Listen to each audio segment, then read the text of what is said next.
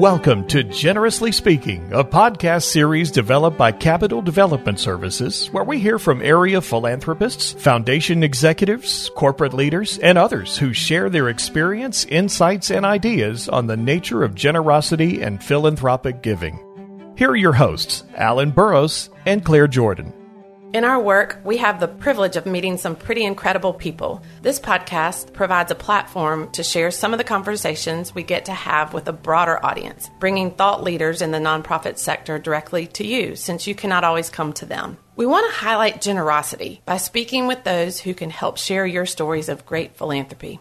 In addition to the audio on our podcast recording, you can also access episode notes of these conversations on our website at capdev.com slash podcasts. What holds nonprofits back from reaching their goals and their impact? We at CapDev so often realize that one of the biggest issues facing nonprofits is an internal capacity within the organization. Make do with less. How often do nonprofit leaders hear this, especially when it comes to development offices? How does limited capacity affect nonprofits, affect donor relations, database management, frontline giving officers, stewardship? Also, how can a campaign help even strengthen a nonprofit? On this episode, you'll hear part one from two incredible colleagues who oversee development offices and hear how they successfully tackle capacity issues. Part one addresses staffing and how to effectively manage, find, and retain talent, and to work creatively to address how to work better with less.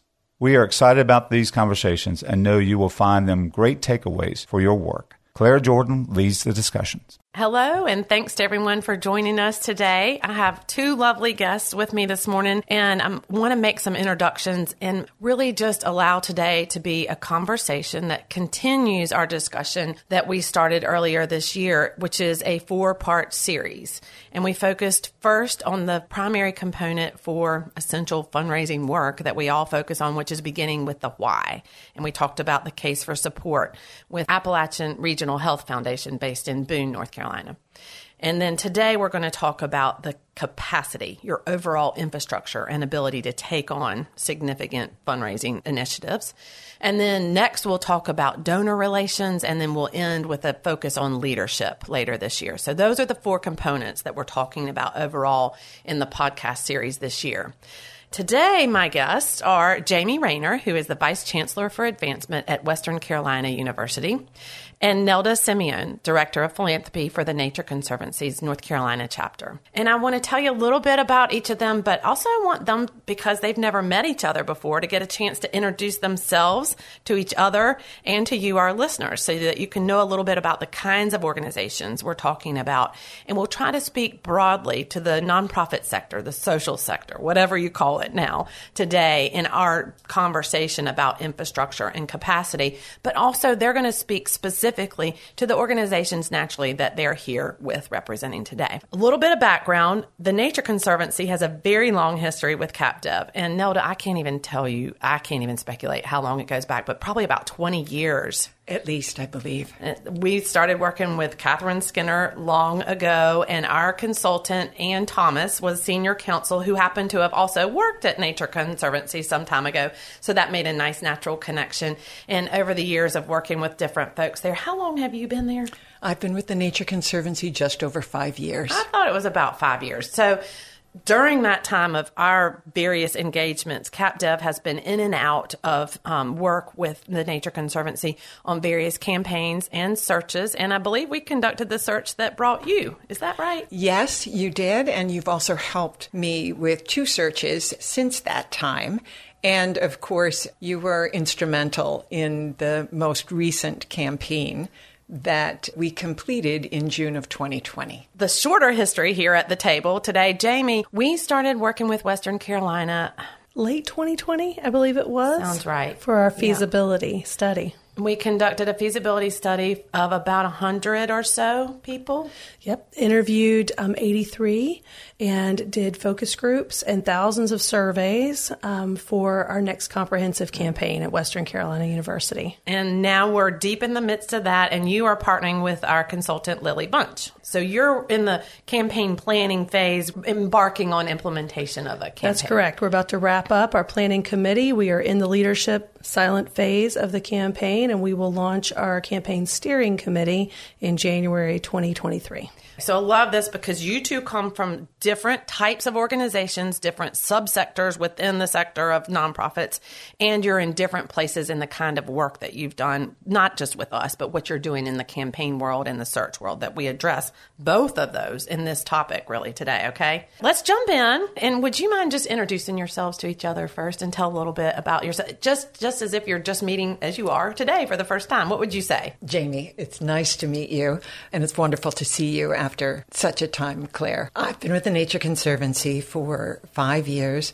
Our organization is a global environmental conservation organization with more than a million members. We work in 70 countries throughout the world, and we have a presence in all 50 states in the U.S. In North Carolina, I lead a team of seven fundraising professionals within a larger staff. We have five offices across the state doing conservation here, but also collaborating with other chapters and uh, regional units of the organization. When I began working with the Nature Conservancy, we were just moving from what I would call the silent phase of the campaign into a more public launch and more robust development of our campaign infrastructure in terms of putting regional campaign committees together.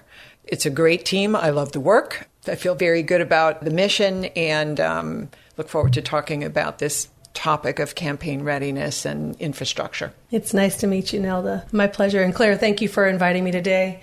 We've enjoyed our work with CapDev. Um, I'm Jamie. I have served this week, it will be seven years at Western Carolina University. My background is in public higher education. I've served in four comprehensive regional universities over four states um, over the last 20 years. And I've been at Western, as I noted, for seven years. And um, Western Carolina University is a special place. It was founded in 1889 to serve primarily uh, the region of Western North Carolina, west of Asheville. And it was started as a, a teacher's college to educate future K 12 teachers in the state of North Carolina. And it's really, um, primarily since around 2005, uh, exploded in its attendance and in its um, enrollment numbers and in its diversity of programs, particularly in professional programs. Um, our College of Health and Human Sciences, our College of Engineering and Technology are, are growing to serve a need in a region um, that has a lot of industry heading to our I 40 and I 26 corridor. We've been serving um, the Asheville region through an instructional site since the 1930s there, but our main campus is in Cullowhee, North Carolina. I oversee a team in the Division of Advancement of about 25 professionals. Uh, we do have frontline fundraisers in our Office of Development. We also have an Office of Engagement that oversees our traditional alumni engagement and annual giving and communications. And then our Advancement Services Unit. The Vice Chancellor's Office oversees campaign planning and leadership and principal gifts. And uh, we've embarked, as I mentioned earlier, on a comprehensive campaign. Um, although WCU has been around since 1889, this is uh, only our third comprehensive campaign, and we are fairly new at the work of advancement. Uh, the state of North Carolina, as it notes in our Constitution, supports um, access and affordability for public higher education. So it's really only been in the last few decades that philanthropy has been of uh, great importance in our public higher ed institutions previous to the Nature Conservancy, I worked in academic medical center development and for a business school. And so I appreciate the mission of higher education. I love that you come from different types of organizations with different sizes of teams, too, because we talk to so many development professionals, even solo shop folks and large sizes who all have some commonality and some issues. So today we really are going to be open and frank about addressing what are some of the hard questions that everybody tackles and let's talk about some of the approaches to those.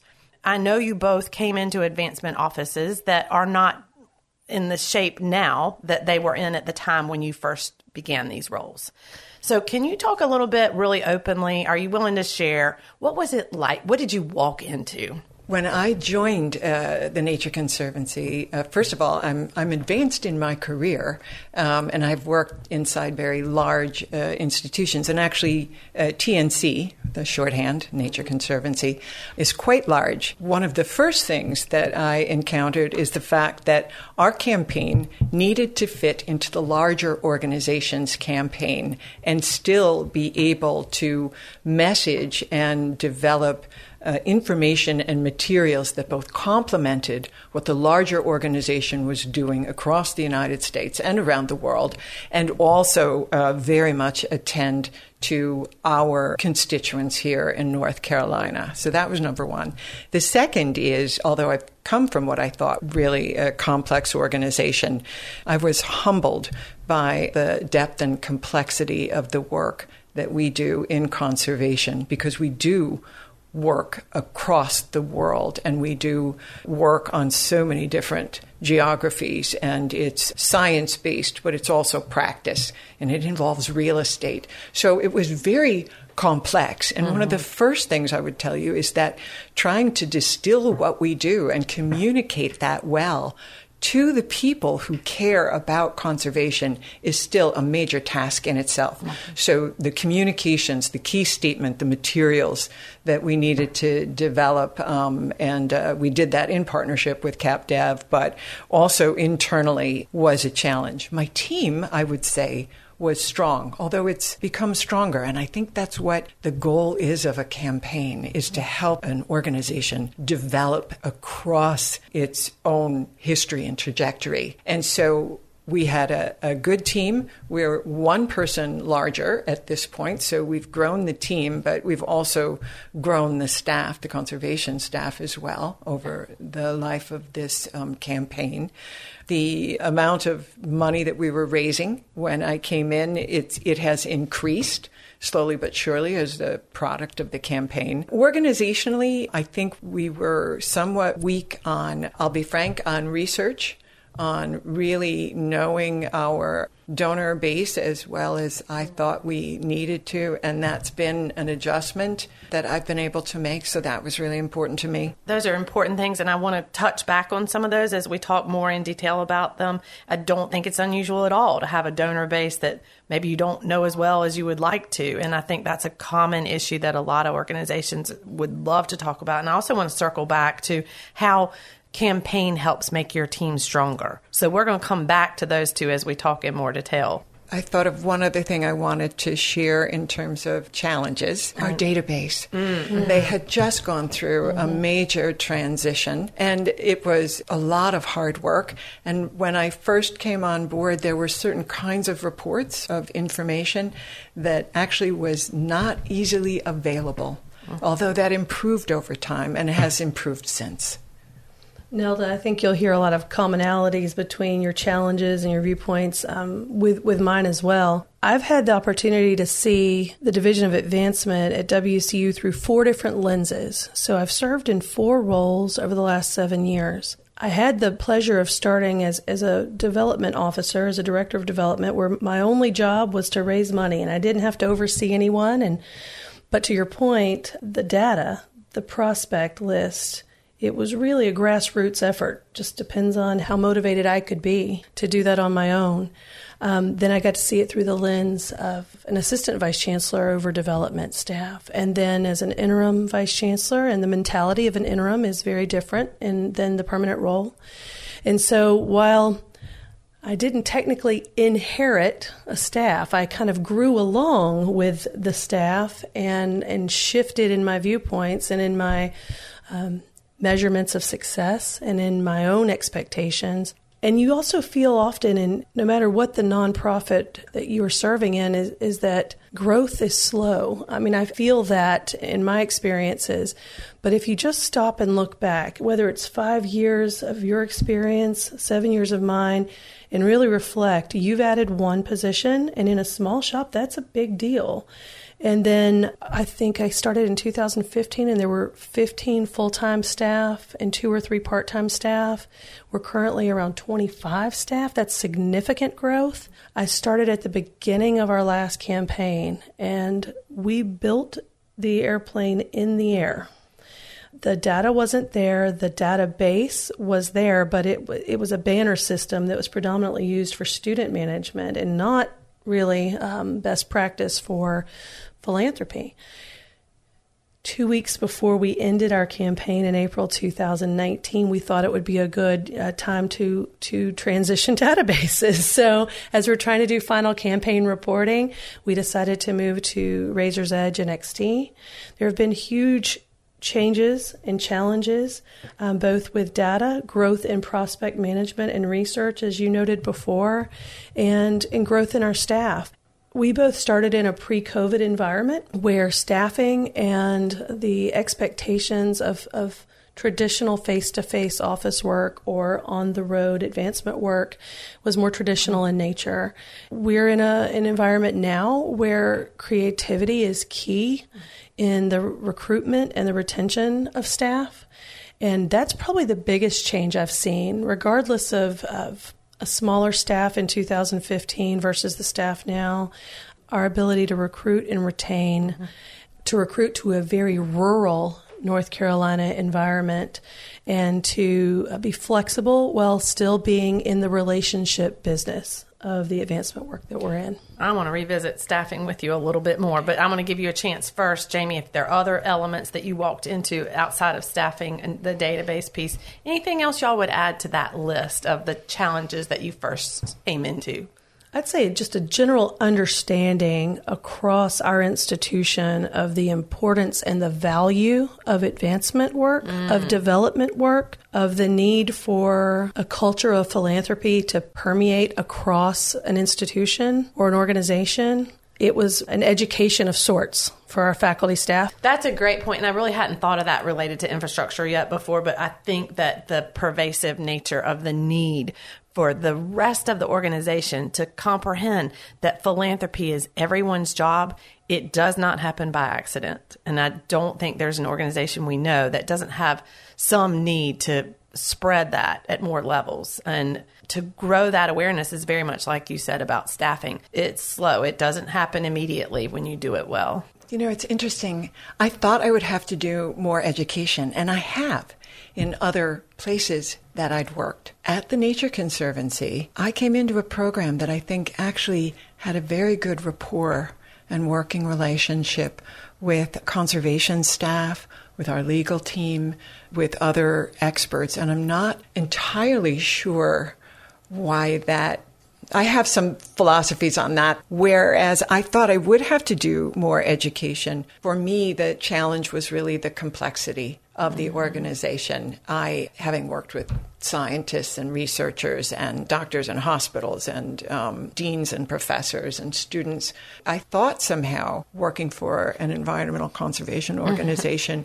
would be simpler. But in fact, it has shocked me how much more complex. complex. it is. Mm-hmm. Part of it is because we are so large, working with a centralized organization, coordinating our information with policies finance. And we're trying to work in a system that is unified, but is working in every state and across country borders means that just that work is a, challenge and a challenge to actually know where to go. I guess I would say that would be one of the largest challenges. Who knows the answer to this question here? Don't you all find that one of the answers to this issue becomes the money starts rolling in and people start seeing, oh, they actually help me. You know, the benefit of advancement, the benefit of development work, it has real impact when you see real dollars addressing real needs. And then it becomes more universally accepted, needed, praised, wanted, all those good things.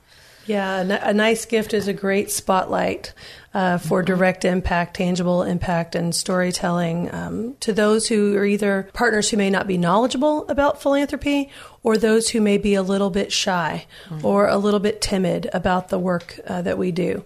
It certainly is a motivator.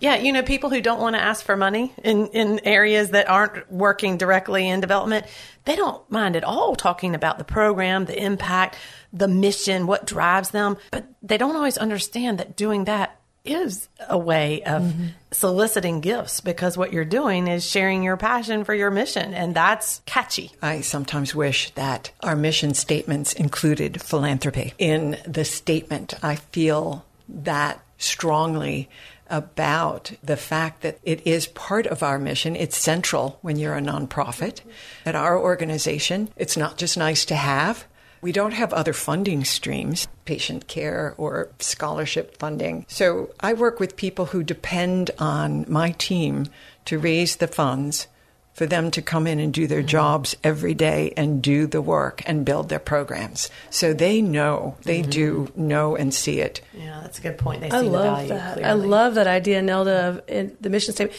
You know, we answer the why of an organization in a mission statement, but why don't we clue them in a little bit on the how? I it's part of that. our charter or yeah. our charge mm-hmm. as mm-hmm. development professionals. And you are nowhere without an organization. It. Let's do this little shift now and think about these essential elements that we're starting to touch on that you have to have have in order to build capacity to take on any significant effort. And we could list several. You've touched on a couple of them that I might suggest we start with number one, staffing. Let's talk about that first and what it takes. And then let's also touch on a little bit more the database and the donor relations piece and the impact of those. And let's talk some about communications maybe.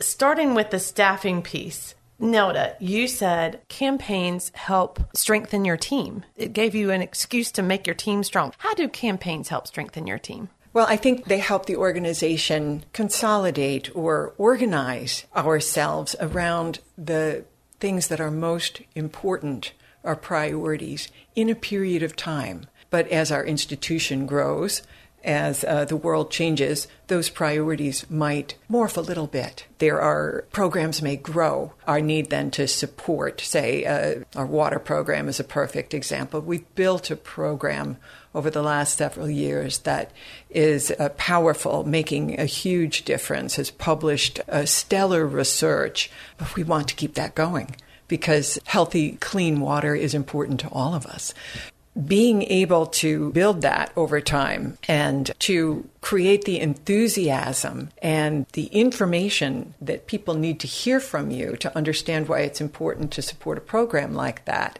That's what a campaign can do. And you have to educate your board, uh, you have to educate other mm-hmm. staff. You have to then bring that information to donors. So um, I guess I think that campaigns allow you to do that. And they also, uh, in terms of structure, when you engage volunteers, allow you to educate them so that they're better advocates for you and champions for your cause. Again, when you think about it, that's great to have volunteers, but volunteers over time may retire. You know, our board serves three three year terms if they would like, but we bring new people on through that process. All of those things seem really important. In terms of the team, we've had a little bit of turnover, but a lot of continuity. People come and they stay. They like the work, they're committed to lucky? the mission. Mm-hmm. In that process, I was also able to examine what we needed when, when someone would leave. It does create an opportunity. Each new recruit brings new talent, new abilities, and you can also fashion a position that becomes available in a way that might make more sense now that you're at a different place. I remember talking with you about that now that you say that some time ago when you were looking at some positions and what were the seats on the bus that were needed for that to really get it where you wanted to go with campaign. And that's where campaign gets to be kind of the reason for the shift in the mindset of leadership, board, executive leadership, recognizing this is not a cost. This is an investment that we make in order for the campaign to succeed, but to build capacity and sustainability in the long term by keeping those people in those seats on that bus. So that, that's where it's been effective. Jamie, I want to ask you to talk about something you said related to the gl- growth being slow but good. Mm-hmm. Creativity you mm. mentioned in recruitment mm-hmm. and retention. Will you talk about that a little bit? Sure.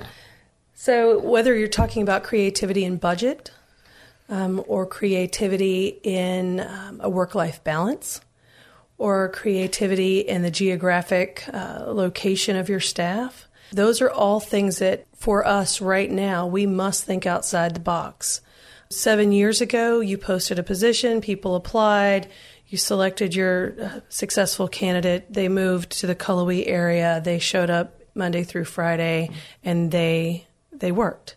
The reality of our rural work is, uh, you know, we're an hour from Asheville, which puts us always in some form or fashion of a driving distance to our prospects and our donors. And so we have to be creative in getting to our constituent base in ways that allow our staff to be supported and allow our staff to at least be home uh, mm-hmm. several several yeah. nights a week. Creativity can also mean uh, taking your expectations of what you're looking for with a development officer, where you want three to five years experience, or or you want to see higher education experience, and considering growing your own or considering taking someone that has the skill sets, but maybe they're in a different position at the time and moving the seats around at the table to play off of those strengths. I think often, particularly in public higher education, we just rinse repeat. This is the way we've always done it. We post the same position as it was written five years ago. And I'm of the mindset, much like you mentioned, anytime someone leaves for whatever reason, it is an opportunity to evaluate and assess that position description and then to step back and zoom out and look at what the critical needs are for the team as a whole. Nothing says, even though it's the faster route, that you have to post and advertise the same exact position. I, I think it's um, stale and stagnant if you operate in that way. And the work that we do is active in nature. It morphs, it moves. Um, I was thinking about uh, your answer, Nelda, on your campaign response. And oftentimes I think of, we're, we're, sitting in a home right now doing this conversation, and I think of the kitchen table as your core fundraising staff, as your advancement staff, and the day to day logistics. You're sitting around the kitchen table and getting it done. But a campaign requires you to move to a larger table and to formalize that process and to bring more seats to the table, to the dining room, and to uh, have more people focused and on board with what you're doing. It really does require more seats at the table. And I, I'm not referencing just staff and advancement, mm-hmm. but training of senior leadership. In our case, the training of deans for their understanding and empowerment and motivation of the work that we do. And so creativity is key. Um, HR can quickly take over. You can mm-hmm. you can become um, an HR office yourself in, in the work of human resources. So it has to be focused. There has to be time set aside to do that work. And um, I'm telling you, the support staff that help run calendars and set aside interview opportunities, they're critical mm-hmm. uh, to making sure you can still do the important fundraising work. So true. We hear that all the time and calls for help with search services. I believe that creating motivational documents for the retention of staff mm-hmm. is important. And as creative as you can be within the organization, uh, within um, HR procedures, I strongly encourage, particularly for frontline fundraisers, in order to retain them. I, I, think it's less than two years is the average right now for a frontline fundraiser's tenure. to 24 months. Thank you. Average. 18 to 24 mm-hmm. months. That's painful. And particularly because those people are in the relationship business. They build relationships with prospects and with donors. And if your relationship lasted 18 months and you're passed off to the next one, it can be exhausting. It can cause you to lose confidence in a nonprofit or in an organization. And so, building metrics that a gift officer can work towards for higher salary or for some other benefit that you lay out for them on the front end. We are testing that now with our gift officers, and I think that will be critical to the retention and the longevity of those relationships. When you do annual reviews or you have conversations with staff, what do they say is what keeps them there? What do they say that they like the best about their jobs? Do you get to ask them that? I do. Um, we have a very robust review process with several conversations a year. It's a newer technique. We've always had good conversations, but this is actually four times a year. It feels a little bit cumbersome, but it's actually been wonderful for a whole variety of reasons. A couple of things. I would like to comment on the longevity. I came into a strong program where people had worked uh, way more than two years. Uh, you know, I had a team that was so experienced and still do one 28 years, another 22 years. I think the shortest lived individual someone that I did bring on during this pandemic, but who has now been with us over two years. So there is room for growth inside the larger organization, and that is a motivational factor. The mission of our work is clearly what drives the longevity of our staff people I work with believe that there is nothing more important in the world today, right mm-hmm. now, than protecting land and water. So that's powerful. But our organization promotes a lot of internal professional development, cross exchanges with other states and other country programs to do, contribute your knowledge to another program that might be building, which is uh, very exciting. And when you think about it, it's often, you know, money isn't always mm-hmm. really the main driver. It's what can you do? Um, uh, similarly, when I was uh, restructuring our staffing for what we needed, the other piece that came into play there was how do I promote people who are already here? And I was able to use the vacancy to also make adjustments that way, and that's really important. Um, that institutional knowledge that we have and the relationships that we have are um, critical to our success, and I think really are a hallmark of the success of the organization. They're literally saving the world. You mm-hmm. you can't buy that with a salary, right? that feels good. And using the campaign to promote staff, I really like that point about longevity. I think it's important. My answer is, is somewhat similar. What motivates our staff, I think, depends on who you ask. Um, I believe there's a big difference between someone who has the mentality that this is a job versus someone that has the mentality of this is a profession or a passion. And so a job might be motivated by a salary, might be motivated by the benefits. Um, but someone who is in the profession of their choice, based off of the passions that they have, are motivated by mission. They're motivated by life change of our students. They're motivated by team members who both um, they hold them accountable and allow them to find joy in their day to day work. Um, and those are the ones that we're looking for. I want to add one to that. Yeah. I think the greatest motivation can be a, just a donor visit. And when you find success in campaign and things are going well, and you just meet with someone who makes your heart sing, mm. isn't that why we do this? Yeah, we call that a, a refocus. Yeah. And so, you know, you come out of a donor visit or a prospect visit and they refocus you on the why we do what we do That's and good. you come out of there with a high. Mm-hmm. and you know our, our team members are posting on our team chat and they're just you know hey i had a refocus just now or we read thank you notes of our scholarship recipients. Um, we, we read one the other day.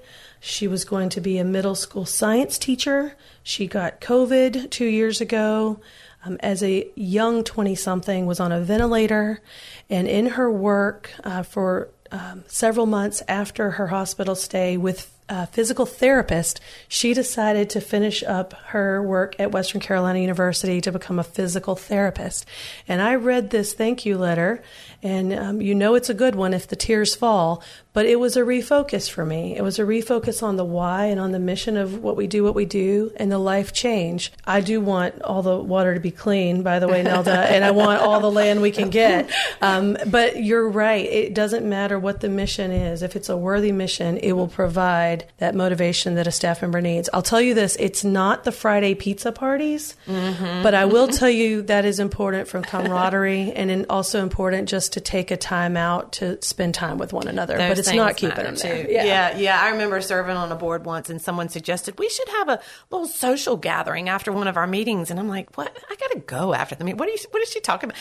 We started doing it and everybody just became closer. You work better together. And this was at the board level. So definitely on the staff level, those things matter. And those thank you notes. I mean, whatever it is that drives mission, that gives you chills at the end of the day, that's why we're doing the work, not for the salary. I mean, eh, that's always been the case with nonprofits, but at least also when we talk about capacity, we have to recognize we should be paying people what they're worth, and we're getting a lot better at that. I have to give a shout out to the state of North Carolina. Our faculty and staff mm-hmm. haven't had raises in quite some time, and I just want to say thank you oh, to the oh, General yeah. Assembly and the governor for 3.5%, which is a very big deal. It is a big deal. And will help with retention of staff. It does help. it does make a difference. Thank you, Jamie and Nelda, for being here. We will talk more coming up in our next episode on capacity building. You've been listening to Generously Speaking, a podcast series developed by Capital Development Services, where we hear from area philanthropists philanthropists, foundation executives, corporate leaders, and others who share their experience, insights, and ideas on the nature of generosity and philanthropic giving.